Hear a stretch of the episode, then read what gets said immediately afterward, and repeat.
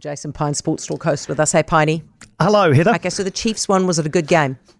I think so, yeah. It's always a bit hard to tell with NFL because um, I don't think, uh, well, I certainly don't watch it often enough to know, but I have uh, been doing quite a bit of reading online while the game's been going on to get the, the views of those who do watch a lot of this.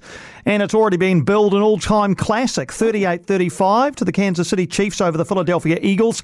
It has just in the last couple of minutes finished. There was a bit of controversy right at the end, a holding call at 35 all, which people are, are having a, um, a bit of a whinge about. But uh, Harrison mean, Butker, I don't know, Heather. I don't no. know. Neither of us know what we're talking about. But what I do know, though, is Harrison Butker took advantage, kicked the winning field goal, and all of a sudden it's 38 35. Patrick Mahomes, the 13th quarterback to win multiple Super Bowls. They're talking about him as perhaps challenging Tom Brady as the GOAT of NFL. Uh, and Coach Andy Reid, the uh, Chiefs head coach, used to coach the Eagles, so he uh, turns the tables there. But um, I, I would have um, I would have thought that you might want to, might want to have a yarn about the halftime show, Oh, Heather. let's talk about something we understand, all right? What did you think of the halftime entertainment? Oh, I mean, I thought it was terrific. It's it's so glitzy and glamorous, isn't it?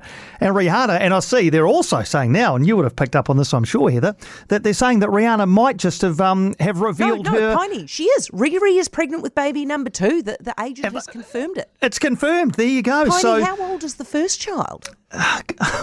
can we go back and talk about the football? No, Piney, the baby came out in May. What's that? June, July, August, September, October, November, December, January, February. Her baby is nine months old, mate. right? Yeah. Well, I, I, just mean, that's a poor woman is like, I don't know if she. She's never writing another album again. She's going to be people. a broken woman. Some people like to have their kids close together. You know this. Lord, some people are suckers for punishment. Hey, something else that we understand: the breakers. That's I thought they were terrific. I thought they were terrific last night. Really good. One of the things that's really dogged the Breakers this year has, or this season, has been slow starts. They came out in the first quarter yesterday, blew Tasmania away. I thought they were excellent.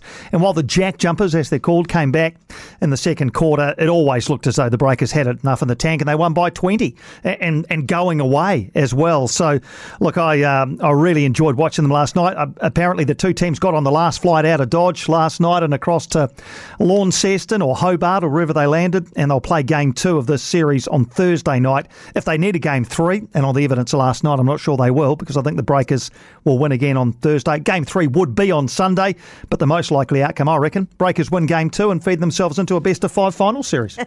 Piney, it's always good to talk to you. So informed. I love it. Thank you. Jason Pine, Sports Talk host, 7 o'clock tonight. I, I love what Piney did. They didn't know a lot about football, but knew a lot about the halftime entertainment.